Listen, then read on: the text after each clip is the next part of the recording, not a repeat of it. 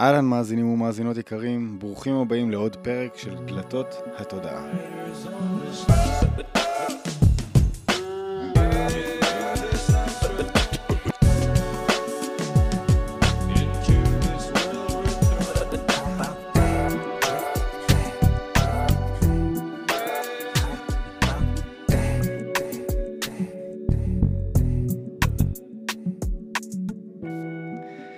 מאור שמאי, אני לא יכול להציג אותך כאחד מן המניין, כי זה לא סוד שאתה אחד האנשים האהובים עליי בעולם הזה.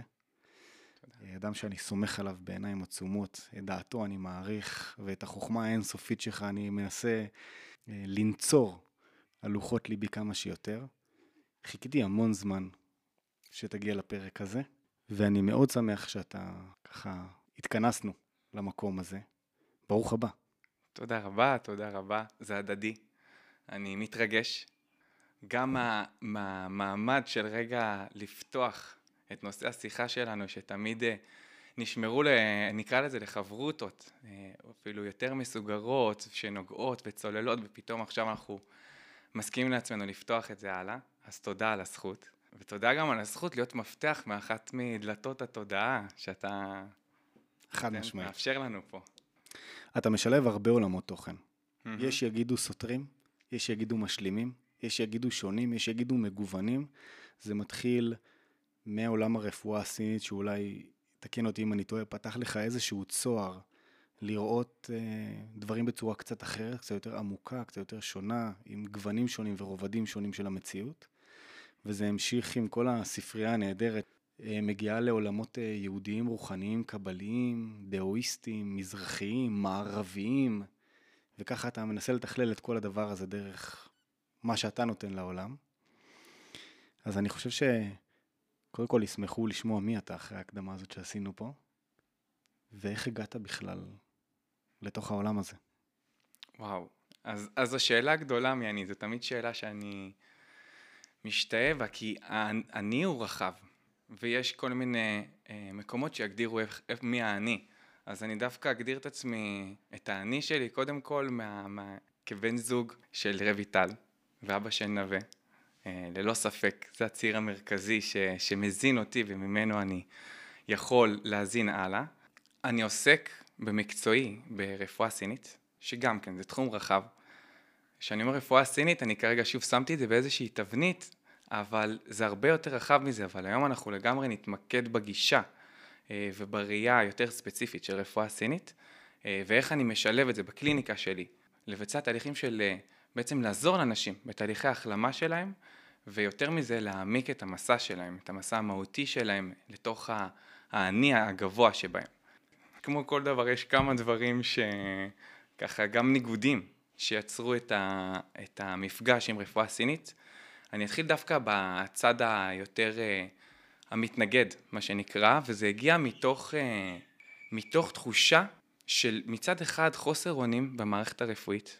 הרגשתי חסר אונים, הרגשתי שאני לא יודע, שאני בור, ומעבר לזה שאני לא יודע, מתנהגים אל, אל גופי כאל מכונה, מפרידים ובעצם יוצרים, כמו שאנחנו ב, ב, ברכב ניצור uh, איזושהי חשיבה נורא ספציפית כלפי מערכות ספציפיות, ככה רפואה, בעצם תגיע אליי, ובזמן שאני חווה משהו שהוא כולל, כאילו גם הנפש שלי פגועה, וגם אה, בעצם הגוף הפיזי מבטא את זה, והרגשתי שם תחושה של חוסר אונים ואכזבה, זה היה בערך, ב, בערך בגיל שמונה עשרה, שחוויתי אכזבה נורא משמעותית, במפגש שלי מול הממסד הרפואי, ובעצם אה, החלטתי שאני רוצה רגע לחקור, אני רוצה לצאת ולחקור, איזה אלטרנטיבות יש לי, כדי לשמור על עצמי אדם בריא, אה, נוכח, וגם מודע בתוך התהליכים, הרפואיים, הטיפוליים, למה קורה שם.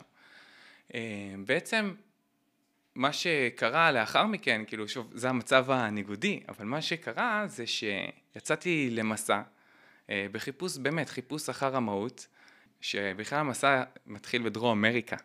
טיול אחרי צבא עם רביטל, שאז בעצם הייתה בת זוג חברה שלי, עוד לא היינו נשואים. במהלך המסע נחשפתי המון לתורה השמאנית. שם פגשתי את התנועה שלהם כלפי רפואה. ראיתי בעצם אה, ביטוי מאוד רחב למילה הזאת שנקראת רפואה, ובכלל הדרך שבה אני מטפל.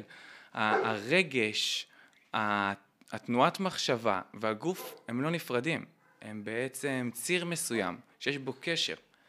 והבנתי שאני רוצה לגשת לזה, הבנתי שאני רוצה לגשת לרפואה, שאם שוב נשים אותה באיזושהי תבנית, נקרא לה רפואה הוליסטית, בעצם שרואה את הגוף ואת האדם כשלם, על כל המערכות שבו. בעצם בתוך המסע פגשתי מישהי ששמה מאיה, מאיה ברוז, אני תמיד מכריז עליה כעל השמנית שמלווה אותי לאורך הזמן, ומאיה בעצם ישראלית שגרה שנים רבות בסמוך לאמזון, אז בברזיל, ובעצם חקרה ועובדת המון עם הרפואה השמנית, אבל היא הגיעה לשם אחרי שהיא למדה רפואה סינית, ושם פגשתי את הרפואה הסינית פעם ראשונה בעצם, בהעמקה שלה. התאהבתי ב- ביכולת לגשת לאדם, ולראות את המכלול שהוא, ואת דווקא לשים אותו כסובייקט, ולא להגיד, אוקיי, יש לו כאב בטן, אז הנה, זה מה שטוב לך, אלא למה הכאב בטן מגיע? מאיפה זה נובע? ולמה דווקא אצלך זה מתבטא בבטן? זה בעצם הגישות שלקחו אותי לתוך החשיבה וההבנה, שאני רוצה ללמוד את הרפואה הסינית. אגב, כשהגעתי לרפואה הסינית, רציתי להתמקד בעיקר בצמחי מרפא. רציתי להבין, כי הראייה של רפואה סינית כלפי צמחי מרפא מאוד שונה מרפואה מערבית. ברפואה מערבית אנחנו נדבר על חומרים פעילים. אנחנו נבדוק, אנחנו נבודד אותם ונראה מה אופן הפעולה. רפואה סינית מדברת על אנרגטיקה, שעל זה אנחנו נדבר, כי זה עולם שרגע צריך להרחיב עליו, אבל אנרגטיקה בעצם מאפיינת את התנועה ואת התופעה מתוך המפגש שלי עם הצמח, מתוך המפגש של הצמחים בינם לבין עצמם, מה שנותן לנו ספקטרום הרבה יותר רחב ברמה הטיפולית, וגם בעצם ברמה של ה... העמוקה, המפגש העמוק והמהותי עם הדבר הזה שנקרא צמחי מרפא או רפואה. אז ככה זה על רגל אחת, באמת על רגל אחת רפואה סינית והמפגש שלי איתה.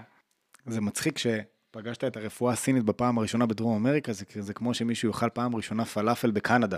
לגמרי, כן. זה כביכול אין קשר בין שני הדברים, אבל יש הרבה מאוד ממשקים בין הרפואה השמאנית, בין ההסתכלות השמאנית, לבין הרפואה הסינית, לבין תורות אחרות שמסתכלות על הגוף ועל הנפש כמקשה אחת.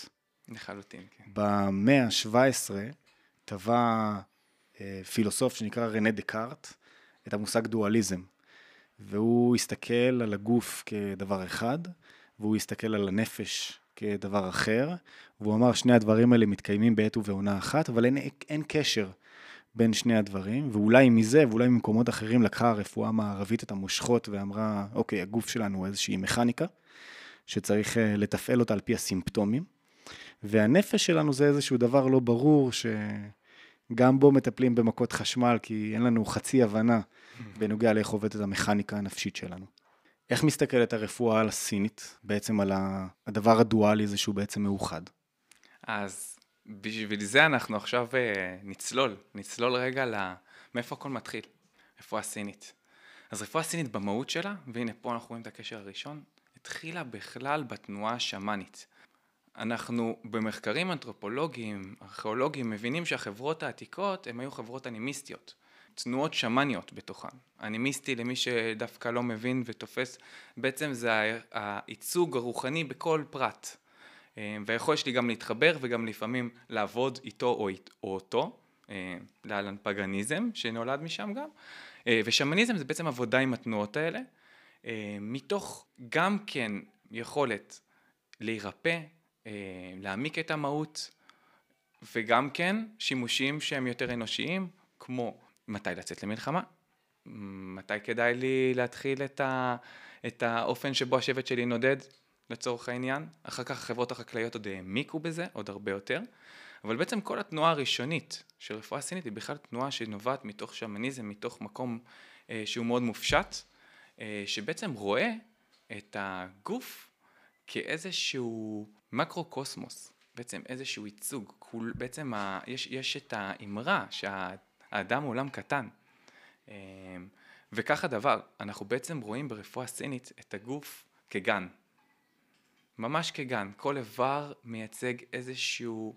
רובד מסוים בתוך הגן, איזושהי פעולה שהיא הרמונית, שהיא אינטגרטיבית, יש קשר יש קשר ישיר, כולם מזינים את כולם, אף אחד לא יכול בפני עצמו.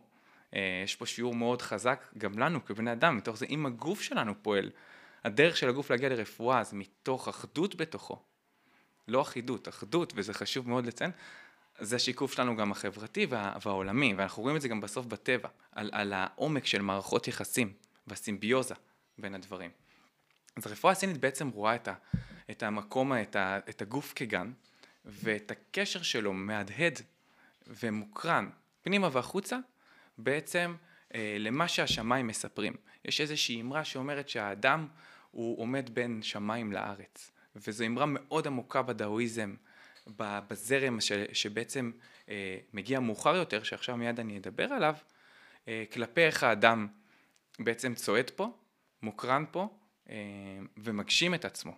מה זה אומר לאדם הפשוט שהוא אני, שהאדם תלוי בין שמיים וארץ, או אני, מה השמיים אומרים? אז אנחנו עכשיו נמשיך רגע לדאואיזם. דיברנו על שמניזם כי היה חייב רגע להציג את, ה, את, ה, את הזרע מקורות. הראשוני. אוקיי. אבל בעצם אה, הרפואה הסינית מתחילה להתגבש, בעיקרה בתנועה בעצם יש קיסר שנקרא קיסר הצהוב, יש מקורות שאומרים שהוא לא אמיתי, שהוא כן אמיתי, אבל עזוב את זה בצד, בעצם הוא זה שמאחד את סין באיזושהי רמה, הוא לוקח את כל השבטים, הקיסר הצהוב, הצהוב מייצג את האדמה, זה מייצג בעצם איזשהו מקום שמכיל את כל הגוונים ונותן להם ביטוי, והקיסר הצהוב בעצם יוצר את המערכת המלכותית, הממשלתית הראשונה, וחכמים איתו, מלווים אותו. אחד החכמים הראשונים שמלווים אותו זה לאו צ'ה.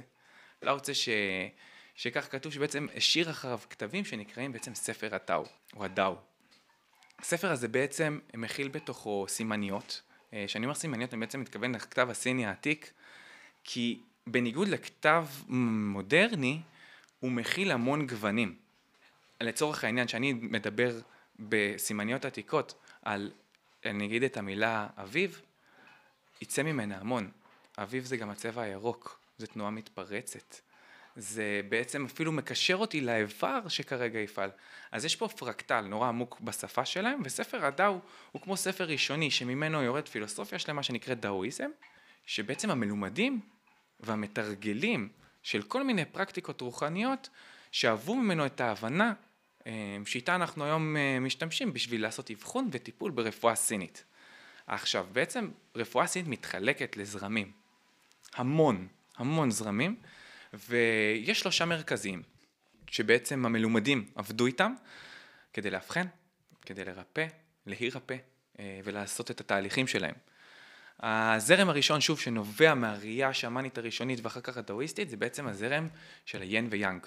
בעצם הדאו, שאנחנו לא נדבר עליו עכשיו, כי זה עולם שלם לדבר עליו, ואני כן חושב שצריך מתישהו להעמיק בזה, מדבר על האחד הגדול, על האחד ש... שאין לנו אחיזה בו, בעצם האחד שכולל הכל. זו הדרך, אבל כדי לתפוס אותה, בעצם נולד מושג הדואליות. כמו שהזכרת קודם, אז הרפואה הסינית את הדואליות ראתה בתוך גישה שנקראת ין ויאנג. רובנו מכירים את, ה... את העיגול הזה, עם השחור והלבן, והנקודה השחורה בתוך החלק הלבן, והנקודה הלבנה בתוך החלק השחור. זה בעצם הייצוג של ין ויאנג של האחד, הרי הכל שם זה אחד, זה עיגול. אין שם פינות, אין שם צד המתעלה על השני, אלא רק מתוך תנועה שלרגעים אנחנו רואים את התופעה כיותר שולטת. ואז בעצם נוצר הדבר הזה שנקרא ין ויאנג, דואליות. איתה אנחנו יכולים לאחוז במציאות. השיטה הזאת בעצם יוצא, מה שיוצא ממנה יוצא אחר כך בעצם שיטה שנקראת חמשת האלמנטים. צריך רק להגיד שבדואליות הזאת, בשונה בדואליות שהזכרנו מקודם של רנה דקארט, היא כן משלימה אחד את השני, והיא כן, אם אפשר לקרוא לזה, מחוברת אחד לשני, כי מבחינתו הגוף הוא גוף והנפש היא נפש, והם חיים בעת ובעונה אחת מבלי קשר אחד לשני, ופה היינג והיאנג, מי שמכיר וזוכר את הסמל, השחור מתחבר או מתערבב עם הלבן, והלבן מתערבב עם השחור מתוך ההבנה שהם הפכים משלימים. הם הפכים משלימים ומזינים. בדיוק. וזה זה כל כך מהותי גם לה, באמת להבנה גם של, של האופן שבו מתבטאת מחלה, או כל מצב, שוב, שאנחנו מרגישים שיוצא מההרמוניה, אז לשם אנחנו יכולים לגשת. דבר ראשון, באמת לגשת למקור הראשוני. מתורת היין ויאנג בעצם נולדת תורה, שנקראת חמשת האלמנטים. בעצם זו תיאוריה שהיא יותר חקלאית, יותר מקושרת לעונות. מי שמשתמש בה בעיקר זה החכם קונפיציוס, שאפשר להגיד שהוא, שהוא עובד על אומות המוסר. הוא יועץ ארגוני של המדינה, וכאדם כזה הוא שם את הדברים בתבניות ובתנועות מאוד ברורות. כל הייצוג הזה קיים בעצם בעולם של הרפואה הסינית, כחלק שלם שאפשר לעבוד איתו, לטפל איתו, להעמיק איתו את המסע. אנחנו עוד נדבר עליו במפגש האלכימאי, שזה מבחינתי המהות האמיתית של המפגש פה. אז תיאוריית היין ויאנג, חמשת האלמנטים כזרם אחד. עוד זרם שקיים זה זרם הזנגפו, זה בעצם זרם האיברים. זה זרם שהוא יותר מתאים למטפלי צמחי המרפא בחשיבה הרעיונית. הוא מקושר לאלמנטים, אבל עם עוד כל מיני תוספות בעצם שמקושרות לתנועת העונות. אפשר להגיד שרוב הרפואה הסינית כיום לומדת ומתעסקת בזנגפו. הוא הזרם שבעצם מסדו אותו בשנות ה-ארבעים בערך, ששלטון מאו עולה, הוא מחליט למסד את הרפואה הסינית. בתוך, בתוך כך הוא בעצם מנסה להשוות אותו לרפואה מערבית. הוא משנה את השמות של נקודות הדיקור לשמות של מספרים. הוא ממספר, הוא יוצר, הוא לוקח את כל הזרמים ומנסה לאחד אותם לתוך זרם אחד, מה שנקרא Traditional Chinese Medicine, טי סי אם, שהיום בעצם זה הכלים הראשוניים שמטפל ברפואה סינית רוכש, במפגש שלו עם רפואה סינית בלימודים. אבל הזרם הזה מצמצם הרבה מהעומק שיש בכל כך הרבה זרמים, כל כך הרבה מקומות וחשיבות שהרפואה הסינית רכשה לאורך השנים. בעצם הזרם שאני ארצה לדבר עליו היום, שמעמיד אותנו מתחילת הנושא בעצם כאדם בין שמיים לארץ, זה בעצם זרם, זה נקרא זרם של זרם המרידיאנים כרצף, או הזרם המרידיאנים העתיק, תורת הרצף העתיקה. זו תורה שרואה בעצם את המרידיאנים, ואני אסביר מה זה מרידיאנים עוד רגע, כאיזשהו רצף, שדרכו אנחנו יכולים ללמוד את המפגש של האדם עם כביכול מה שמכונה החוץ. אז המפגש גם מול מחלה, וזה המפגש מול חוויה. מרידיאנים. אז מרידיאנים הם ערוצים, אוקיי, ערוצים אורכיים ורוחביים שמופיעים בגוף שלנו. הם לאו דווקא נראים בעין, אבל הם כן בעלי ביטוי, ומעבר לביטוי גם כן יש להם את, ה, את התנועתיות, את הסיפור שמספרים. בעצם בתיאוריית הזנגפו שהזכרנו קודם, המרידיאנים הם כמו שלוחות של האיברים. יש לי את איבר הכבד, יש מרידיאן הכבד. בעצם זה שלוחה שלו, זה שלוחה שלו שבעצם אה, נעה לאורך הגוף, ואז אני יכול לייצר מניפולציה עם מחט, עם, עם הידיים, עם חום, כדי להשפיע על האיבר. אבל התיאוריה... שאתה מתכוון להשפיע על האיבר, זה בעצם לייצר בו תנועה? אם צריך. לייצר בו חום או ב... אנרגיה מסוימת? בהתאם, בהתאם למה שמתבקש. אוקיי. כן, בהתאם למה שמתבקש. אבל בעצם תיאוריית הרצף רואה את המרידיאנים כמשהו רחב יותר. כמשהו, כמערכת עצמאית בפני עצמה, אוקיי? אני הרבה פעמים אוהב לראות את המערכת המרידיאנית בתפיסה שלי. בעצם היא, זה מערך התעודה, זה הפרקטל שלנו, בעצם כאדם ש, שבעצם נמצא במציאות הזאת.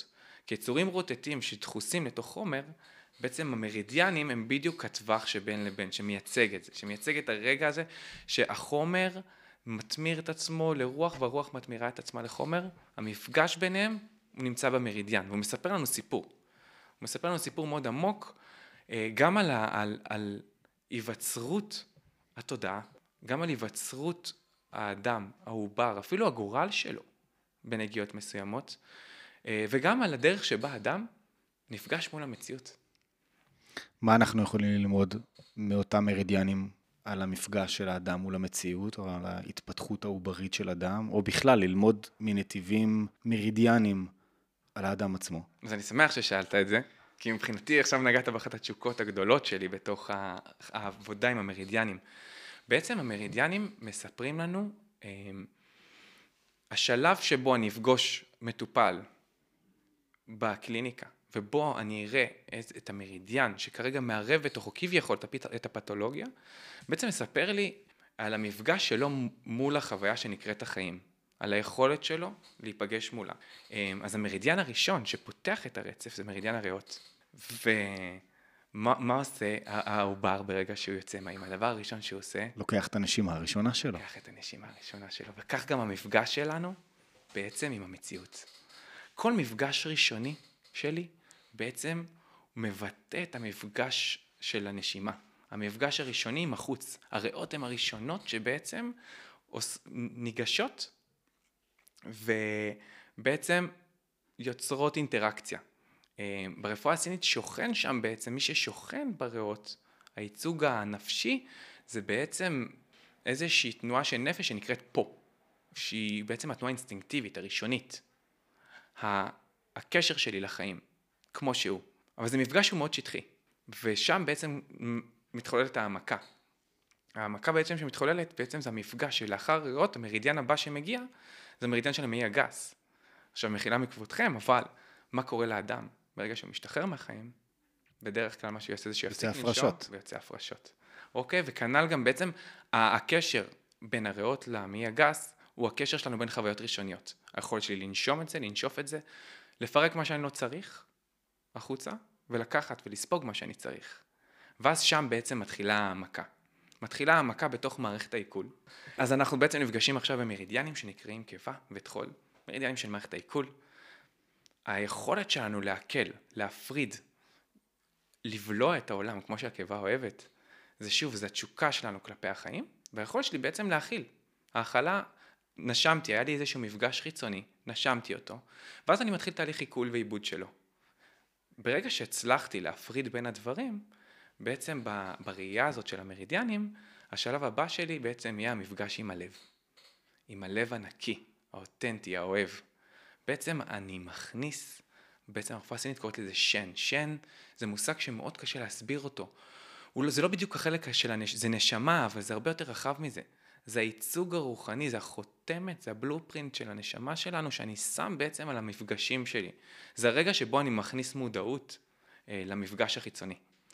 אז בעצם אחרי תהליך העיכול, יש את המפגש, יש את המפגש העמוק של איך מאור חווה את המפגש אה, כלפי חוץ, ורגע איך, מה הוא מייחס לזה. הדבר הזה קורה בהגחה של אדם, של תינוק לעולם, הוא קורה בכל רגע בחיינו. הוא קורה בכל רגע בחיינו, ואפשר גם, זה בדיוק העניין, שאנחנו יכולים לראות את שלבי התפתחות המרידיאנים לאורך השנים, כתינוק עד אדם בוגר, ובאותה נשימה גם חוויה של חמש דקות תוכל להכיל את כולם. זה תמיד מופיע שם. אין לזה בעצם, זה לא תלוי זמן.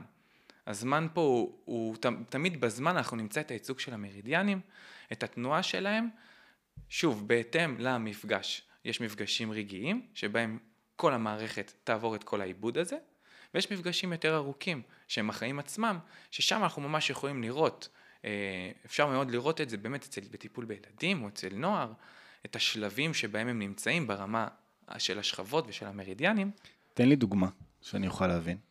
כלומר, מה אדם יכול ללמוד על עצמו, על המסע שלו, על האופי שלו, על בעיות שיש לו, על חסמים שיש לו, דרך מרידיאן או מרידיאנים כאלו ואחרים.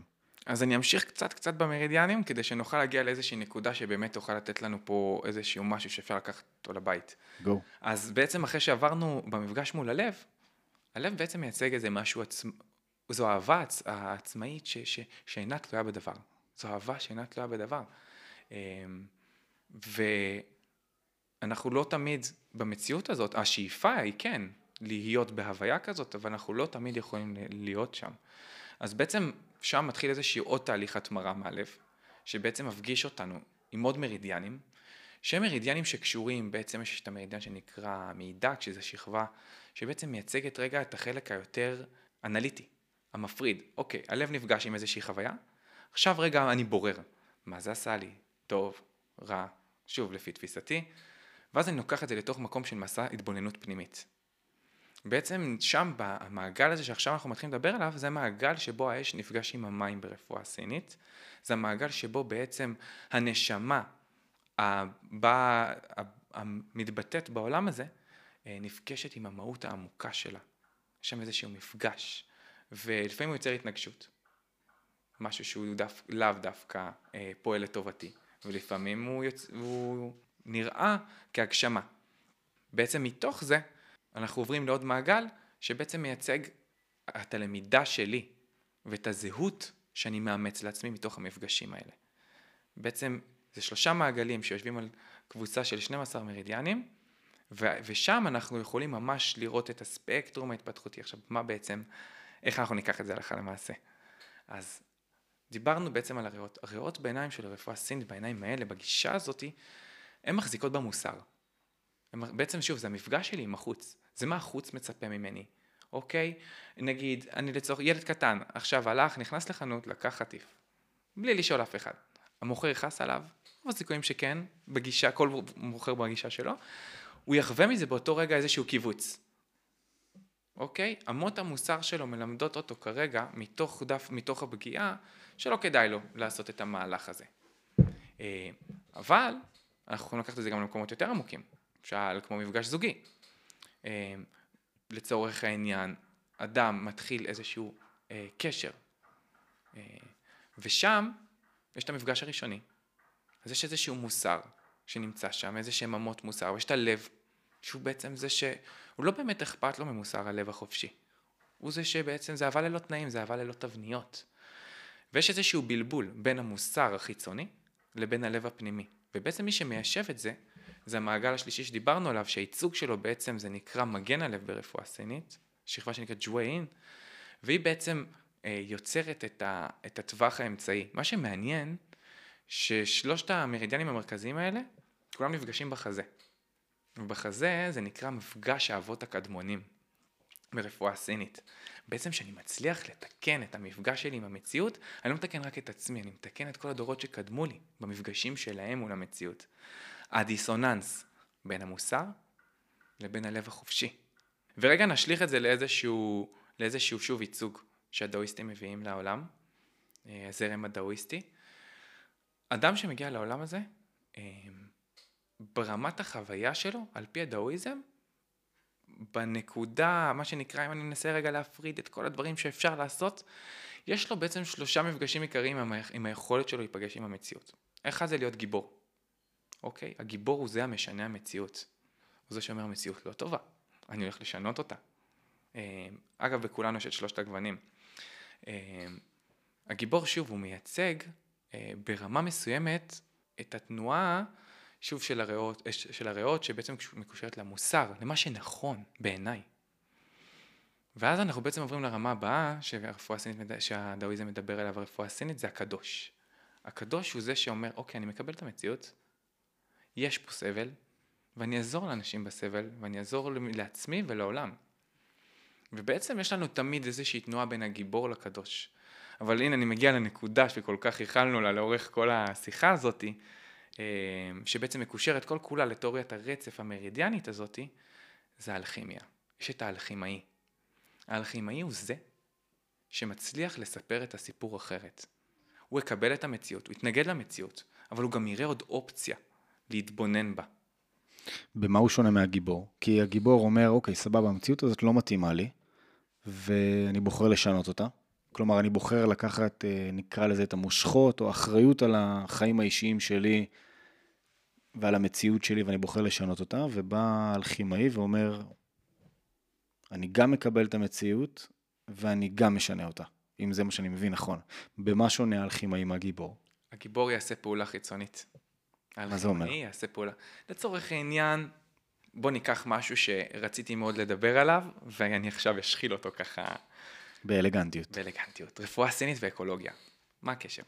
אז יש מלא קשר. מה זאת אומרת אקולוגיה? תגדיר אקולוגיה. מבחין, אקולוגיה, היכולת שלי כאדם בעצם, אה, שנמצא פה בכדור הזה, אה, להיות בעצם הרמוני איתו. אה, ליצור מצב שבו אני בהזנה הדדית, אני מוזן ממנו ומזין אותו חזרה, ולא מתנהג כאיזה תפיל. מה שהאנושות לצערנו, הרבה פעמים אנחנו רואים וחווים אותה כ... כמשהו ש...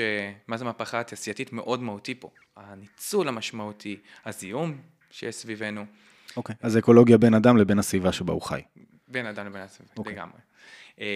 אז דווקא פה המפגש יהיה, הגיבור, הוא יצא החוצה להפגין. הוא יעשה שינויים מאוד משמעותיים, חיצוניים. הוא ינסה לשכנע כלפי חוץ אנשים, להפסיק עם המזהמים, לשנות את דרך שבה אנחנו משתמשים באנרגיה. האלכימאי מבין שהשינוי פנימי. זה הגישה שלי. זה הגישה שלי, המפגש שלי בכלל מול העולם. איפה הוא מתחיל? שוב, גם המפגש של הגיבור, הוא בעצם מנסה למצוא פתרון לבעיה שהוא חווה. האלכימאי לא רואה שום בעיה. אז אין שום פתרון. הוא פשוט באיזשהו מצב של מודעות שבו מתוך, מתוך המודעות וההתהוות, ההבנה כבר שם. הצעדה בעצם בדרך היא תהיה הרמונית מתוך עצמה, כי היא נובעת שוב ממקום של שינוי פנימי, שבסוף באמת תקרין החוצה. בסוף זה הוקרן החוצה. יכול להיות שגם אני אהיה קדוש מתוך המסע האלכימאי שלי, אבל אם אני אבחר להיות קדוש, אני שוב, אני אעשה פעולות שהן חיצוניות לי, ולא אסכים להסתכל פנימה ולהבין בעצם מה יש בפנים, שבגללו, ואולי גם בזכותו, אני מזהה את מה שנקרא בעיות או החוסר. כי כל בעיה או חוסר, כל מה שנקרא נגע חיצוני, שאני מזהה, כנראה שאני אוחז בו בפנימיות שלי. בעצם זה מה שהרפואה הסינית העתיקה מדברת עליה, שאני מזהה בעיה, אני מזהה אותה רק בגלל שיש לי אותה, כי אם לא היה לי אותה, לא יכלתי בכלל להבין שהיא קיימת. אז שוב, המסע הוא פנימי, ואז הוא יהיה מוקרן החוצה, בדרך הרמונית. אז אם אני לוקח את הדוגמה, ש... קודם כל, ממה שאתה אומר, עולה לי, הפוסל באומו פוסל. כלומר, אני מזהה בעולם את מה שקיים בתוכי, זה דבר אחד. דבר שני, אני מבין שהגיבור הוא לפעמים יכול לכפות עצמו על המציאות, כלומר, לעשות פעולות שהן כוחניות, יש לומר, כנגד המציאות, לעומת האלכימאי שבא ואומר, אם אני מבין אותך נכון, משנה עצמו, משנה עולם. כלומר, אני אשנה את התפיסה שלי, את החשיבה שלי, את הפעולות שלי, את ההרגלים שלי, את העשייה שלי, ומתוך השינוי הזה, אולי אני אשמש דוגמה כקדוש, כלפי חוץ, כדי שגם הדבר הזה ישתנה. אבל השינוי מתחיל מאיזשהו מקור פנימי, שמחלחל כלפי חוץ, ולא ההפך הוא הנכון, שזה מה שאומר הגיבור. בדיוק. אגב, גם הקדוש. הקדוש במהות שלו, ברגע שהוא בעצם הכלי הראשון שאני אשתמש בו, כדי להיפגש מול המציאות, גם כן, שוב, אני משתמש בכלי חיצוני. אני לוקח את המסע הפנימי שלי, בלי התבוננות, ואני משליך הכל החוצה, ואני אומר, "טוב, אני, אני אעשה פה שינוי." אז זה יכול להיות שזה יהיה שינוי, שוב, כמו הגיבור שכופה על המציאות, או שותף, שותף לה. בעצם, הכרה בסבל ואיזשהו מקום שמנסה להיות שם, אבל עדיין אני רואה שם חוסר. האלכימאי לא רואה חוסר. ובעצם התנועה הזאת של האלכימאי, היא תנועה מאוד פנימית, שוב, חוזרים רגע לנקודה של רפואה סינית ומרידיאנים, שם בעצם נמצאת ה- ה- נמצא הגורל שלנו. אתה אומר את המילה חוסר. עכשיו, אנחנו חיים בעולם המציאות, בעולם החומר, בעולם של עשייה, ואנחנו חיים לכאורה בשני מצבים. או שיש במרכאות, או שאין במרכאות. ואני אומר במרכאות כי אם אני מסתכל על זה במשקפת קצת יותר רחוקה, קצת יותר עמוקה, יש הכל. כן? באמת. יש. אבל יכול לבוא ולאדם ולהגיד, וואלה, אתה מדבר על איזשהו חוסר, ולי אין אותו. למה אתה מתכוון כשאתה מתכוון לחוסר? פה זה, פה זה מאוד סובייקטיבי. החוסר הוא סובייקטיבי. כי כל אדם, בסוף, אם אני אשאל אדם למה הוא בוחר לעשות מה שהוא עושה בחיים שלו, לאו דווקא רק מרמת מה הוא מתפרנס, אלא אפילו מה הסביבה שהוא בוחר להיות בה. זה נובע מכל מיני שיקולים חיצוניים, דואליים, של עונג ומחרוב, של חוסר ושפע, של עושה לי טוב או לא עושה לי טוב. האלכימאי במפגש שלו מול המציאות לא רואה את התנועה ממקום דואלי, רואה אותה ממקום אחדותי. והמפגש שנראה בעיניו כדואלי, הוא ההזדמנות להחזיר את זה למקור, להמתיק את זה מה שנקרא, ולהחזיר את זה שוב למקום שהוא אחד, פנימי בתוכו. ושוב, אנחנו כל הזמן בתוך הרגע הזה, מחזירים את היין ויאנג לאחד שהוא, במפגש. הביטוי של זה גם מאוד רפואי, כי בעצם, שאדם חווה איזושהי פתולוגיה מסוימת, הרבה פעמים אנשים שואלים אותי בקליניקה, למה, למה זה קורה לי? למה דווקא לי בבטן? לצורך העניין.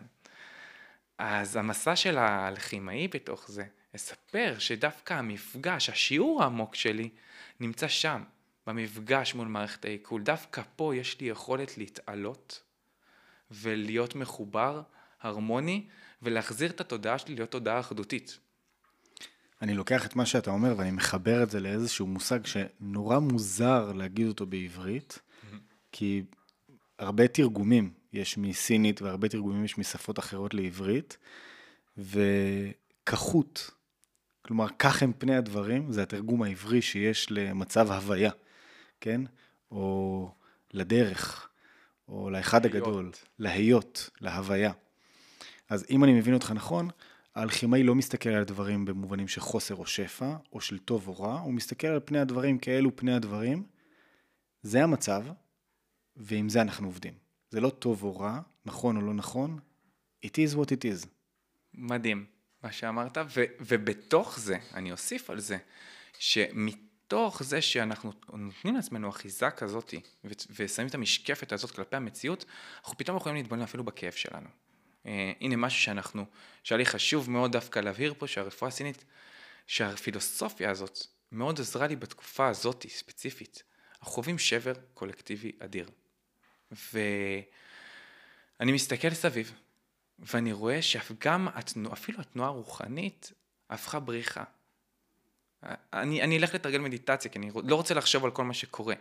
אני אלמד יותר עכשיו רגע, יותר איזושהי תורה מסוימת. זה, זה, זה עוזר לי, זה מרים אותי. האלכימאי יגיד לך, עצור רגע, בוא נתבונן בשבר, בוא נתבונן בשבר, יש פה שבר, וכשנתבונן בו, אני אלמד את השיעור שלו, אני אוכל לגדול באמת מתוכו, שוב, לא רק כאדם יחיד, אלא גם כחברה, יש פה ממש אלכימיה של חברה, להחזיר את התודעה לתוך המקום האחדותי, אנחנו כל כך אחוזים באשליה של המציאות הזאת, בעיני האלכימאי, והדרך היחידה לנתץ אותה זה פשוט להיות בה, להיות מודע אליה, מתוך גישה שהיא שיעור כולה. היא אחד שיש לו כל מיני עדבות שמספרות כל מיני סיפורים, אבל כולם, כולם יוצאים מאותו מקור וחוזרים לאותו מקור, ושאני אוכל להיות נוכח בזה, אני אוכל באמת לגדול רוחנית, פיזית, ואני גם מאחל לנו חברתית בתוך המקום הזה, ומשם הכל יתפרס. אני, אני מאמין גדול בזה שביום שבו אנחנו נעשה את התיקול הפנימי שלנו, אנחנו לא נצטרך להתעסק בזה שעכשיו העולם מזוהם, כי התיקון הפנימי כבר יבהיר לנו מתי לא מזהם. זה כבר לא יהיה משהו שנצטרך לחנך אותו, כלפי חוץ. זה היגיינה פנימית, זה מפגש פנימי. אני מאוד מסכים איתך, ואנחנו יכולים לשבת ולדבר על הדברים הללו שעות, אבל אני רגע חושב על ה-common sense של האדם. ואני אומר, אתה מבקש ממני עכשיו, בעיניים האלו, דרך המשקפת הזאת של הרפואה הסינית, או דרך, ה... דרך תפיסתו של האלכימאי ברפואה הסינית, לבוא ולומר, אין טוב או רע, אין מחסור או שפע, יש, יש, יש את המציאות. יש. ואז אנחנו נמצאים אולי בתקופה הכי מורכבת שמדינת ישראל אי פעם חוותה, והאזרח הישראלי אי פעם חווה, ואגב, אתה יודע מה, אולי אפילו ברמה העולמית. ואז אני אומר, אני מסכים עם מה שאתה אומר, אבל כל כך קשה לי לנתק את התפיסה הסובייקטיבית שלי, את הכעס שלי, את העוולה, את חוסר הצדק, את הרע שקורה פה. איך אדם יכול לאפשר לעצמו להסתכל על הדברים מעט יותר ממעוף הציפור, ולא דרך החוויה המאוד אנושית רגשית שלנו. בעיניי זו בדיוק ההזמנה. זו ההזמנה שלנו. דווקא ה... שאני אקח צעד אחורה, מתחבר אך ורק למקום העליון, הרוחני. הסיפור שהכל אחד, ואני אנסה כל הזמן להכניס את מיני מנטרה כזאת, אז כן, אני באיזשהו מצב קצת בהכחשה, בהדחקה והכחשה. להפך, ההזמנה היא פנימה. ההזמנה היא לתוך הכאב, השבר, הכעס שאתה חווה. זה המקומות שאיתם אנחנו רוצים להיפגש. אבל להיפגש לא מתוך המקום הקורבני. זהו, כי ההבדל הוא דק מאוד. הוא דק מאוד, והוא שייך למודעות מאוד עמוקה. ההבדל, ההבדל, מה זה כדק מאוד? הוא כחוט השערה, כי אני יכול להסתכל על אירועי השביעי באוקטובר, והגוף שלי ירטוט מזעם. הוא ירטוט מזעם. נכון. כן? ואז אתה אומר, רגע, תתבונן בדבר הזה, אבל אל תמשוך את זה לתוך המקום של כעס ושל קורבנות, אלא מתוך מקום של התבוננות. ואם כעס יעלה, סליחה שקטעתי אותך, אבל אם כעס יעלה, כנראה שהוא בא לספר לנו סיפור. הוא בא לספר סיפור שאני כן צריך לתת לו מקום. אני כן צריך לתת מקום לכל הספקטרום הרחב שקיים בדבר הזה. ואני רגע אקח אותנו בתוך המסע של האלכימאי, לאיך טראומה נראית בעיני האלכימאי ברפואה סינית, איך הפעולה הזאת באמת מתרחשת בגוף על פי הפילוסופיה, ואז אתה תראה באמת כמה זה אה, מטיב אה, ומאפשר דווקא גם בתהליכי ההחלמה האישיים שלנו. ברואי השביעי לה... לעשירי, הרבה אנשים שאני מכיר היו וחוו בכל מיני רמות, וזכיתי גם ללוות להיות, להיות באמת צינור ב, ב, בתקופות, ב, בימים שאחרי, וללוות את האנשים בתהליך שהם עברו. והרפואה הסינית אומרת בעצם, הפילוסופיה הזאת היא ספציפית, אומרת שהמפגש של האדם עם החוץ בטראומה, הרי כולנו מכירים, רובנו מכירים, את התנועה של fight, flight or freeze. ברפואה הסינית אנחנו מתרגמים את זה למרידיאנים ואיברים. ה-fight וה-flight קשורים לתנועתיות, הם קשורים לאלמנט העץ, הם קשורים לפריצה, לשינוי המהיר שקורה. הפריז הרבה יותר קשור באמת לאלמנט שקשור למתכת בעיניים של רפואה סינית. אנחנו חוזרים פה רגע לחמשת האלמנטים, אבל זה מתפרש בעצם גם בתוך המרידיאנים. ומה שבעצם הדיפולט כתנועה שתיבחר באותו רגע של המפגש, היא זו שתבחר אם יהיה פה פוסט טראומה או רק טראומה. אוקיי? ובעצם איך אני מנתב את זה. אז הרבה פעמים בעצם, בעיקר המפגשים שפגשתי מתוך השביעי לעשירי, המנעד נע בין פלייט לפריז, המון פריז, ופריז מייצג איזשהו חוסר אונים נורא עמוק. ודווקא, ודווקא, אחרי שעשינו איזשהו חיזוק ועיבוד, שוב, הלכנו לאזור של המערכת עיכול, שמעכלת ומעבדת ומדברת על הדברים. בואו נדבר על זה, מה שאפשר. בוא נחזק אותך קודם כל. אבל אז היה איזה רגע שהזמנתי אותם, וגם את עצמי, להרגיש רגע את חוויית החוסר אונים. ומתוכה אנחנו מייצרים גדילה מאוד אה, מרשימה, שבעצם נותנת אפקט מאוד משמעותי כלפי החוויה. אנחנו בעצם מתמירים את האנרגיה הזאת שנתקעה שם. אה, בעצם פיטר לוין, בספר שלו, שוב, זה לא רפואה סינית, Somatic Experience, הוא אומר שטראומה בעצם היא אנרגיה ש, שבעצם נתקעה, שלא באה לידי ביטוי. וזה כל כך סיני. זה כל כך סיני. מה זו האנרגיה הזאת? איפה היא נתקעת? אז בעצם הרפואה הסינית מראה לנו אפילו באיזה מרידיאן היא נתקעה. ואז אני יכול באמת לעשות פעולות ספציפיות. אם זה במרידיאן, אם זה יותר מתבטא במרידיאן הכבד או הכליות, אז יש פעולות מאוד ספציפיות שאני יכול לגשת איתן ולעזור לאדם לעשות את ההתמרה הזאת. שוב, זו אלכימיה. יש את המפגש, זה הגורל. זו החוויה, אותה אני לא יכול לשנות. אני כן יכול לא לשנות את היחס שלי כלפיה, ואני כן יכול לשנות את הדרך שבה נבסט את האנרגיה שנוצרה מהמפגש איתה. ופה בעצם שוב נכנס המסע של האלכימי, היכולת שלנו להיפגש מול המציאות ולהתמיר אותה. ברפואה הסינית, אם אנחנו מדברים רגע על המושגים, הרי דיברת על יינג ויאנג, ועל חמשת האלמנטים, יש מושג שנקרא צ'י. עכשיו, לפני הרבה שנים, אני לא יודע אם אתה זוכר, אמרת לי משפט שאומר ככה, הצ'י הוא הרוח שמכה בעלים, אתה לא יכול לראות אותו, אבל אתה יכול להרגיש את ההשפעה שלו. מה זה צ'י? אני חושב שכבר, אם, אם שואלים אותי, זו התשובה שאתן. קודם כל, המפגש עם צ'י הוא מפגש שכזה, הוא מפגש סוריאליסטי כזה, כאילו משהו שקשה לאחיזה. מצד שני הוא פה. הצבע הירוק בעלים הוא ביטוי של צ'י. אם העלים מתחילים להציב, הם מאבדים צ'י לצורך העניין. אז צ'י זה כוח חיות? גם, אבל לא רק. אנרגיה, חיות. אני רוצה להבין מה זה צ'י. מה זה צ'י? צ'י הוא ספקטרום רחב לבעצם תופעות שונות ומשתנות בכל מיני מצבי צבירה של, של, של, של החי, של הצומח, של הדומם, ובעצם של כל העולם הזה. לכל דבר יש צ'י ברמה מסוימת, כל צ'י משתנה מדבר לדבר, וגם בתוך עצמו.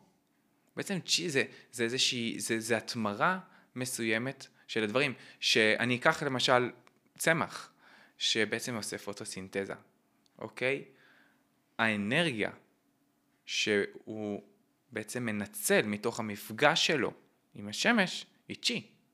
אבל גם האיכות של הפרי שלו היא גם צ'י, אבל זה צ'י יותר דחוס. זאת אומרת שצ'י יש לו רמות של דחיסויות מסוימות, כמו ין ויאנג. אני לא יכול להגיד על משהו שהוא רק בעצם, הוא רק יאנג או רק ין ברמה מסוימת, כי הכל יחסי. בעצם הכל יחסי. אני יכול להגיד לצורך העניין שצ'י הוא ין ביחס לנשמה, לשן. אבל צ'י הוא יאנג ביחס לדם, שהוא חומר. ואז בעצם יש פה, זה מין פרדוקס שלא נגמר, ושוב זו משקפת, אנחנו צריכים נורא להימנע, ברפואה סינית צריך נורא להימנע מההגדרות. מצד אחד אני צריך אותם, כי, כי בעצם זו המפה שאיתה אני עובד, אבל מצד שני, אם אני אחוז רק בה, אני אשים על עצמי גבולות, ואני לא יכול לראות תמונה רחבה יותר, שמשתנה, היא דינמית. הצ'י הוא דינמי, כי זה מה שהוא. אבל הדרך באמת להציג את הצ'י הרבה פעמים, זה היכולת להסביר איזושהי תנועה, כמו הרוח. למה שאלתי אותך את זה? כי דווקא בגלל המשפט שאמרת לי. שאמרת לי שהצ'י זו הרוח שמכה בעלים. ואני מוצא את ההקבלה הזאת, או את האנלוגיה הזאת, מאוד מתאימה ודומה לדבר הזה שנקרא תודעה. אנחנו לא רואים תודעה. אנחנו רואים ביטויים של תודעה. אנחנו רואים פעולות, התנהגויות, תגובות. אנחנו לא רואים מחשבות, אבל אנחנו יודעים לדובב אותם. אנחנו לא רואים רגשות, אבל אנחנו יודעים לבטא אותם. וכל אלו הם תוצרי לוואי של הדבר הזה שנקרא תודעה. מה הקשר בין צ'י לתודעה? או איך מסתכלת הפילוסופיה הסינית, או העולם הסיני על הדבר הזה שנקרא תודעה? וואו, זו שאלה מעולה. קודם כל, היא שאלה מעולה. אה, טוב, בשביל לדבר על תודעה, אנחנו צריכים נראה לי פרק שלם, גם בעיני הרפואה הסינית וגם בעיניי ובעיניך, אבל אני כן אגיד בעצם שהרפואה הסינית, בתוך, אנחנו נחזור רגע לדאואיזם, למקום הראשוני, שבעצם רואה את האחד הגדול. ואז בעצם נוצר, נוצרת תנועה, שהתנועה הזאת היא מאוד ברשתית, היא תנועה תודעתית פנימית, זו אכילת עץ הדעת, פרי עץ הדעת טוב ורע, זה הרגע שבו בחרתי בין טוב לרע, בין ין ליאנג. היכולת שלי לתפוס את המציאות בעצם נאחזת בעצם בדואליות. בעצם זה הרגע, התודעה, בעצם זה אוקיינוס שלם. ואנחנו כמו תופעות המופיעות בו, כמו מערבולת. מערבולת במים, בסוף הכל זה אותו ים, אבל המערבולת חובה עצמה סובייקטיבית. ובעצם זה בעצם הביטוי של הצ'י. הצ'י הוא, הוא תנועת המערבולת בתוך אבל האחד הגדול, הוא בעצם מבטא את התופעה. שוב, לפי המצב צבירה שהוא יתבטא בו. אני מתעסק עם צ'י בחיי בעיקר, שאני משתמש במושג בקליניקה שלי, ובמפגש שלי בעצם עם פעולה שנקראת צ'יקונג, שזה נגזרת שלמה של הרפואה הסינית, נגזרת מדיטטיבית, תנועתית, מחוסר תנועה מוחלט, המדיטציה הקלאסית שרובנו מכירים באידאה שלה, עד קונג פו, בעצם התנועה המושלמת של אומן הלחימה. כל אלה לביטויים שלמים של, של הצ'י בגוף. ובקליניקה בעצם אני פוגש את הצ'י, המפגש הראשוני שלי אגב מול צ'י בקליניקה, נמצא בדופק. כשאני מקשיב לדופק של האדם, אני יכול להקשיב לביטוי הצ'י באיברים שלו. לכל איבר יש ביטוי צ'י משלו. אני אוהב מאוד להמשיל את זה, הגוף שלנו תזמורת, וכל איבר הוא כלי נגינה. ויש ניגון שאני אצפה מהאיבר לנגן, אבל הוא לא מנגן אותו. זאת אומרת שבעצם, והצ'י יכול להתבטא ממש כניגון. אז שם בעצם המפגש שלי מול צ'י הוא ראשוני, ואז אני בעצם יכול לדעת איך, אם אני מבסט אותו, באיזה רמה אני מבסט אותו. שוב, יש חוסר, יש תקיעות שלו, יש התרחבות שלו, פיזור שלו, איפה זה נמצא. אז זה מאוד, זה משתנה, זה מאוד סובייקטיבי, צ'י הוא סובייקטיבי, אבל יש, יש שיגדירו אותו ככוח החיים, אבל אני מאוד אוהב, אני, אני מאוד uh, משתדל להימנע, מלהגיד צ'י הוא כוח החיים. למה? Uh, כי בעיניי זה רחב יותר, זה, זה משהו ששוב, הביטוי של צ'י, הוא בהחלט קשור לחיים, אבל אי אפשר להגיד עליו שהוא כוח החיים. הוא הביטוי של כוח החיים. את זה אני כן אסכים להגיד. אחד הדברים ש... שיצא לנו לדבר עליהם ואמרת לי, זה שמחלה זה הזדמנות. עכשיו יבוא האדם ויגיד, איזה הזדמנות? מאור, על מה אתה מדבר? אני לא מרגיש טוב, כואב לי הראש, אני מזיע את חיי, כואב לי פה, שורף לי שם. למה מחלה זו הזדמנות? אז... אני ממש אוהב את השאלות שלך, שאני בעצם, דווקא אנחנו עכשיו ניגש למקום מעניין, שאולי גם קצת יעורר התנגדויות, שאגב גם אני חווה אותם בעצמי. המערב, התעשייה, התנועה שאנחנו מכירים אותה היום, רוצה את האדם כשיר לעבודה. אוקיי, אני נשמע כזה מבקר חברתי כללי, אבל... יש מה לבקר. יש מה לבקר. הראייה הסינית העמוקה הזאת, הדאואיסטית הסינית, הלחימאית הסינית, בעצם שוב רואה את התפקיד של האדם לא כמה ההישג הכלכלי או התואר שהוא יצליח להשיג, אלא האם הוא מגשים את המהות הפנימית שלו. ובעצם הדרך של המציאות לדבר איתנו לגבי המהות הפנימית שלנו תהיה מפגש מול מחלה. בסימניה העתיקה של המילה רוח, פנג, בסינית, אותה נגזרת נמצאת על שינוי. רוח ושינוי ברפואה סינית בעצם זה אותו תרגום. וזה מאוד מעניין, כי רוח זו הפתולוגיה הראשונית. בספרים הקדמונים של רפואה סינית, רוח היא המפגש הראשון עם פתוגן. עם פתוגן זה בעצם הפולש, אוקיי? תחילת הפתולוגיה. ואז מתלבש עליה כל מיני תופעות, חום, קור, לחות. אבל רוח הוא המפגש, ושוב, שאני מבין שרוח זה גם שינוי, זה היכולת שלי לקבל או לקבל שינויים בחיים. ושוב, בעצם משם אני יכול ללמוד שמגיעה מחלה, יש איזשהו שינוי, אולי חיצוני, אולי שוב המבט שלי הפנימי כלפי החיצוני, שלא מקבל את זה. ואז הגוף אומר לי, אני לא מסכים לזה יותר.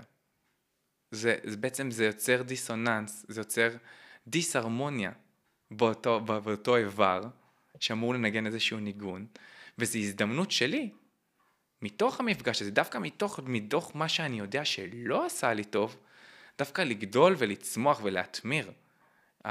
שוב, כאן נכנס האלכימאי, לצורך העניין אדם שסובל מכעסים נורא גדולים. ביום שבו הוא יצליח לנקות ולתאר מתוך המפגש שלו את הדבר הזה שנקרא כעס. עכשיו שוב, זה לא מתוך המקום של הכחשה או הדחקה, זה התמרה אמיתית, זה התבוננות אמיתית בנביאה הפנימית של מה הכעס מייצג בי. אני יוצר אלכימיה שלמה. בעיני הרפואה הסינית העתיקה שיניתי את הגורל שלי. כי הגורל שלי אומר לי שהדיפולט שלי הוא כעס. אבל ברגע שהתמרתי אותו אני כבר לא נמצא שם. אני בשלבים יותר עמוקים שלי בחשיפה מול המציאות. אז בעצם המחלה, אם נקרא לה ככה, שמחלה בעצם, שוב, אם רגע נשחק עם האותיות שלה קצת, ניקח את זה למקום ה... בעברית, הקבלי, זה חלל. חלל ממה נשאל, בעצם המקום חלול, הוא חלול מאור. הוא חלול בעצם מהצ'י, מניגון החיים הראשוני הזה, ואז בעצם נוצרת תנועה שהיא דיסהרמונית, כלפי האיבר או הגוף, בתוך האספקט הזה ש... שמתבטא כמחלה. יש לא מעט רפואות שמסתכלות על מחלה כאיזשהו חוסר. החלל שנוצר וחוסר הם אותו הדבר?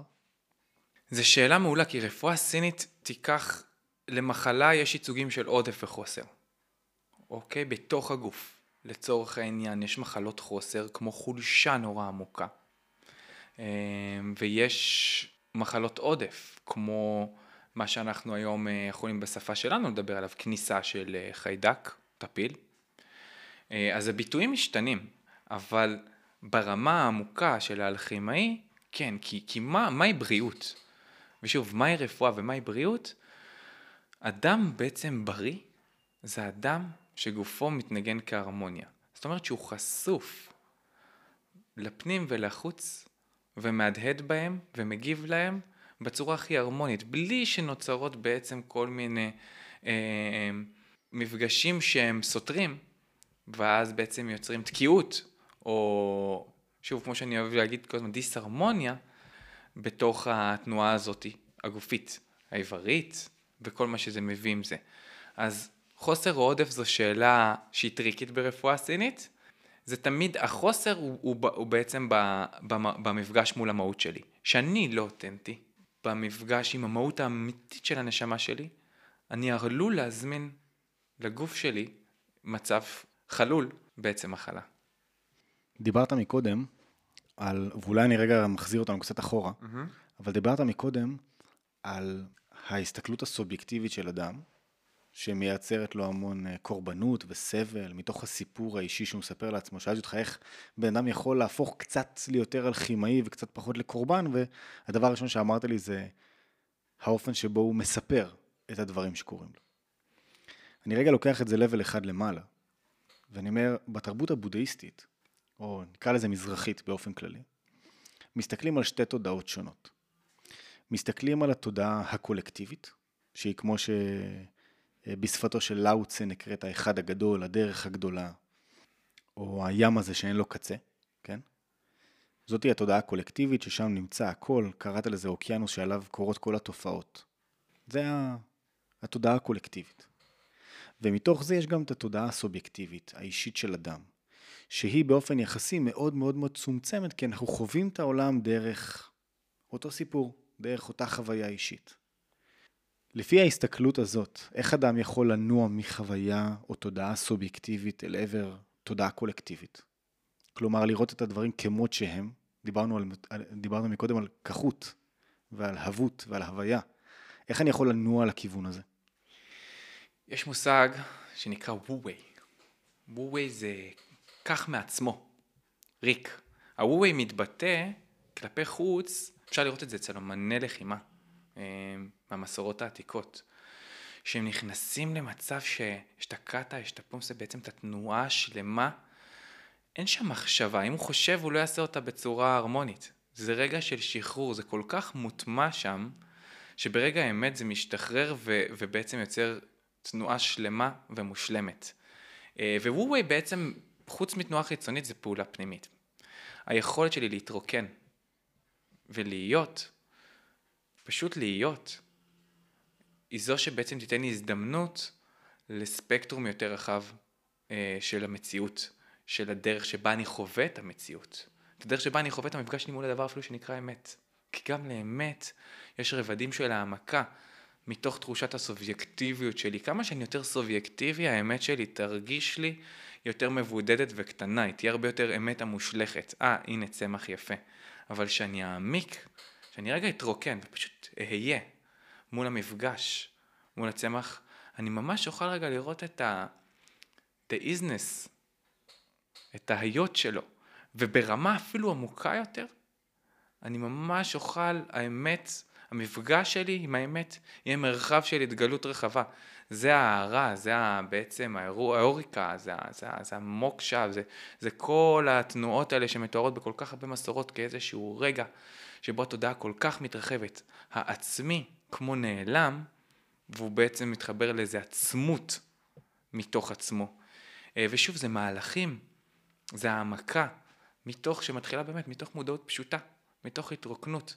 אני לא יכול לאחוז בתבנית מסוימת ולצפות שהיא תשתנה עד שאני לא מסכים לעצמי רגע להניח אותה בצד. עכשיו, אני לא אומר לבטל, אנחנו לא רוצים לבטל את העצמי. יש לנו פה, כל, כל אדם בא להביא משהו מיוחד לעולם. אבל המשהו המיוחד הזה, הייחודי שלו, דווקא מגיע מתוך המצב האחדותי שלו. הרבה פעמים יש איזושהי... אה, איזה, איזשהו חטא כזה, לחשוב שאחדות היא אחידות. אנחנו רואים את זה בהרבה תנועות דתיות בעולם, שיוצרות חברות מאוד, אח, אה, שהכל שם נורא אחיד, הלבוש, התנועה, ובעצם איפה נמצא שם, איפה, איפה הוא מתגלם האותנטיות של האדם. האחדות היא הרבה יותר, אה, היא בעצם נותנת הרבה יותר מקום לאותנטיות, אה, ומצד שני היא עדיין נשענת על תפיסה שהמקור הוא יחיד, הוא מיוחד מה שנקרא. מה ההבדל בין אחדות לאחידות? זה שני מושגים שנורא קל לבלבל ביניהם, אבל המהות שלהם, אני מניח, היא מאוד מאוד שונה. אני אגיד שאחדות זה לצורך העניין, בוא ניקח רגע, בוא, בוא נדבר, אני, אני אמשיג את זה. אני דווקא אדבר, בוא נגיד לצורך העניין על העולמה של פטריות. אוקיי, פטריות, הן חיות במיסיליום, אוקיי, יש להן רשת תת-קרקעית כל כך רחבה. כשאני רואה את גוף הפרי בעצם של הפטריה יוצא כלפי חוץ, אז יש פטריה גדולה ויש פטריה קטנה. כל אחת מהן שונה. בשורש שלהם, כולם מאותו אחד, מאותו מיסיליום יחיד. אז בעצם האחדות זה שורש אחדותי בין הדברים. אחידות זה בעצם מצג שחוזר על עצמו, כפילות, שיותר של המופע, אוקיי? וזה מאוד מלבוש. אחידות היא הרבה יותר במלבוש. האחדות היא הרבה פעמים מתחת למלבוש. היא יותר פנימית, היא יותר בקשר, היא יותר בזרע, היא יותר בחלק השורשי. זאת אומרת, לא בביטוי החיצוני, אני ממשיל את זה לבני אדם, לא בביטוי החיצוני, ההתנהגותי, הלבושי, ההלכתי של הדברים, אלא במהות שלהם, שאגב, היום זה משהו שמאוד מאוד חסר לנו, האחדות הזאת. אנחנו מלוכדים, ואני אני אומר את זה וזה, באיזשהו מקום מעציב אותי לומר את זה, אבל אנחנו מאוחדים כי קרה לנו משהו נורא. עכשיו, זו לא חוכמה גדולה. זו לא חוכמה גדולה. זה כמו להאמין באלוהים כשאתה על ערש דווי. טוב לחזור בתשובה יום אחד לפני מותך, נכון?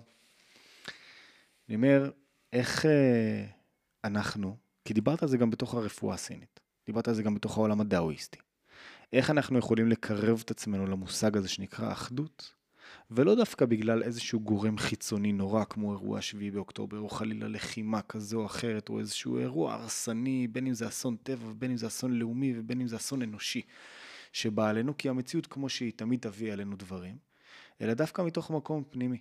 איך אנחנו יכולים לייצר אחדות בינינו, שלא תבוא לידי ביטוי באחידות? אז דווקא גם אני כמאור תופס את ה...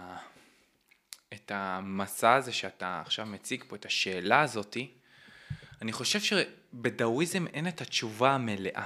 גם בשמניזם, גם בתנועות מיסטיקה, ברוב התנועות מיסטיקה, אין את התשובה המלאה לאיך אני עכשיו מוריד משהו שהוא אחדותי בתודעה, לאחדות חברתית. אוקיי? הפער שם בעיניי, מי שמצליח לסגור אותו, זה דווקא, וזה רגע יכול גם כן לעורר איזשהו אנטוגוניזם או רגע איזו הרמת גבה, אבל דווקא התנועה שמביאה חסידות, הקבלה והתורה, דווקא התורה שמעמיקים בה, אפשר רגע לראות איך היא בעצם לוקחת את הייצוג האחדותי ומנסה להביא אותו חברתית.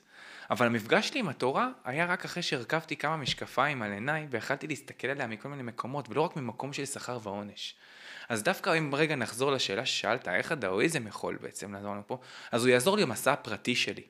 במסע הפרטי שלי, שאני אעמיק פנימה, שאני אצור מודעות, קשב. בעצם התוצר לוואי של זה תהיה אהבה. ואהבה מתוך עצמה יוצרת אחדות. אבל היא לא יוצרת, היא לאו דווקא תקווה לאחידות. אני אוהב את אשתי בכל מאודי. אבל אנחנו שונים, אנחנו ין ויאנג. וזה גם הדרך שאני יותר מעריך את האהבה אפילו, דווקא מתוך הנבדלות החיצונית. האחדות היא בעצם במפגש הזה שנקרא אהבה. במפגש בהבנה הפנימית, השורשית, שכולנו באים מאותו שורש. שבעצם כולנו עדבות בתוך מערבולת, שאנחנו קוראים לה מציאות, אבל היא כולה שייכת לאותו ים. אי אפשר להתחיל שיחה איתך בנושא אחד, ולהמשיך על אותו נרטיב. ניסיתי את זה. שנים אני מנסה את זה. וזה לא עובד. דיברנו על הרבה דברים. דיברנו על, על המסע האישי שלך לתוך הרפואה הסינית, שהגיעה בכלל מתוך העולם השמאני. דיברנו על, נקרא לזה, שלוש חזיתות שונות שבהן פועלת הרפואה הסינית. דיברנו על מושגים של יינג ויאנג, דיברנו על צ'י, דיברנו על דאואיזם, ככה ב... איזושהי נגיעה, דיברנו על מחלות, דיברנו על ריפוי, דיברנו על חשיבות של התבוננות, ועל חשיבות של נוכחות, דווקא מתוך המקום הזה. אבל אם היה איזשהו משהו שהיית רוצה להוציא את המאזינים מפה, משהו שהם יכולים לקחת לחיים האישיים שלהם, משהו שהם יכולים להגיד, אוקיי, שמעתי את זה עכשיו בפודקאסט הזה, ואני יכול מחר בבוקר, או עכשיו אחרי צהריים, או מתי שהם שומעים את זה, לקחת את זה ולהכניס את זה לחיים שלי, כדי שאני אהיה קצת יותר מודע, קצת יותר קשוב, כדי שאני אוכל לכוונן את עצמי, ונקרא לזה לקדם את עצמי, אל עבר חיים יותר טובים. מה היית רוצה שהם ייקחו מפה? שאלה גדולה. אני, אני אביא את המסע האישי שלי בתשובה הזאת. אני, במסע האישי והפנימי שלי, אני הבנתי שהדבר שהכי מזין אותי, נמצא מתוך זה, שאני גם זה שמשקה, וגם זה שמושקה. אני, אני זה ש, שמושיט את היד כדי לעזור, ומושיט את היד כדי שיעזרו לו. להסכים לעצמנו, להחזיק רגע ידיים. אבל מה שאני אקח למסע הפרטי של כל אחד ואחד, כדי שנוכל בכלל להתקדם ללאחוז ידיים, זה ש, שתדעו שאנחנו מספרים את הסיפור שלנו. ואיך שאנחנו נספר אותו ככה, ככה המציאות תראה. יש כל כך הרבה פנים לכך, כל מפגש, לכל חוויה, ומתחולל בהמון דברים, ואין ויכוח, יש כאב, יש עצב, יש שמחה, ו- וזה שם, זה קיים, אנחנו לא מכחישים, המנעד הזה להפך הוא זה שנותן לזה יכולת להיות כל כך רחב, ואני מזמין את כולנו פשוט להיות, ופשוט רגע ל- ל- ל- לנסות, למצוא עוד נרטיבים, עוד משקפיים, לספר את החוויות שלי ולראות בעצם מה השיעור. כי יש שיעור בכל מפגש. כל אדם הוא מורה, ואני אפילו אגיד משהו שזה לגמרי אני מאמין וחווה אותו. זה לא רק כל אדם, זה כל מפגש. אם זה בעל חיים, אם זה צמח, אם זה חילוף העונות, אם זה תנועת הדברים הקיימים. אז אני, מז, אני מזמין אותנו, את כולנו, להתבונן ולנסות אה, לספר את הסיפור אחרת. אני חושב כדי לדעת לספר את הסיפור, אז אנחנו צריכים לפעמים איזה מישהו שייתן לנו מפה. וזכינו, זכינו ב, בכתבים מדהימים של אבות אבותינו, שנותנים לנו מפה כל כך עמוקה לנפש. לא צריך לדעת רפואה סינית או להיות אלכימאי בעיני הרפואה הסינית כדי לעשות את ההתמרות האלה. יש לנו קבצים טכנולוגיות תודע, תודעתיות בכתבים האלה, שלכל אחת ואחד ייתנו לנו את ההזדמנות להתמיר את הסיפור שלו, ולמצוא את הטוב והמטיב שמופיע שם, ולאו דווקא את הרע והטוב. מאור שמאי, תודה רבה על הזמן שלך. ועל תחומי העניין הכל כך מרתקים, ועל הידע הכל כך מעמיק שלך בכל כך הרבה תחומים. אנחנו ניפגש עוד פעם, מאחורי שולחן ומאחורי המיקרופון, כדי לדבר על עוד נושאים, שאני חושב, ואני מאמין, אגב, באופן אישי, שראוי שאנשים ייחשפו אליהם, וראוי שאנשים יכניסו אותם לתוך החיים האישיים שלהם, כי איך אמרת? להיות אה, מושקע ולהשקות. להיות מושקע ולהשקות בעיניי לא קורה רק או בלבד מאנשים, הוא קורה גם מידע ומלמידה ומהעשרה ומדעת בריאה שראוי להכניס אותה לחיים שלנו. אז קודם כל, תודה רבה לך. אני אוהב אותך מאוד. ולכם, מאזינים יקרים, אני רק אגיד שאם לקחתם איזשהו ערך מהפרק הזה, אנא שתפו אותו, העבירו אותו הלאה, לחבר, לחברה, שאולי גם המידע הזה יעזור להם ויתן להם איזשהו ערך. שיהיה לכם האזנה נעימה ואנחנו ניפגש כמובן בפרק הבא.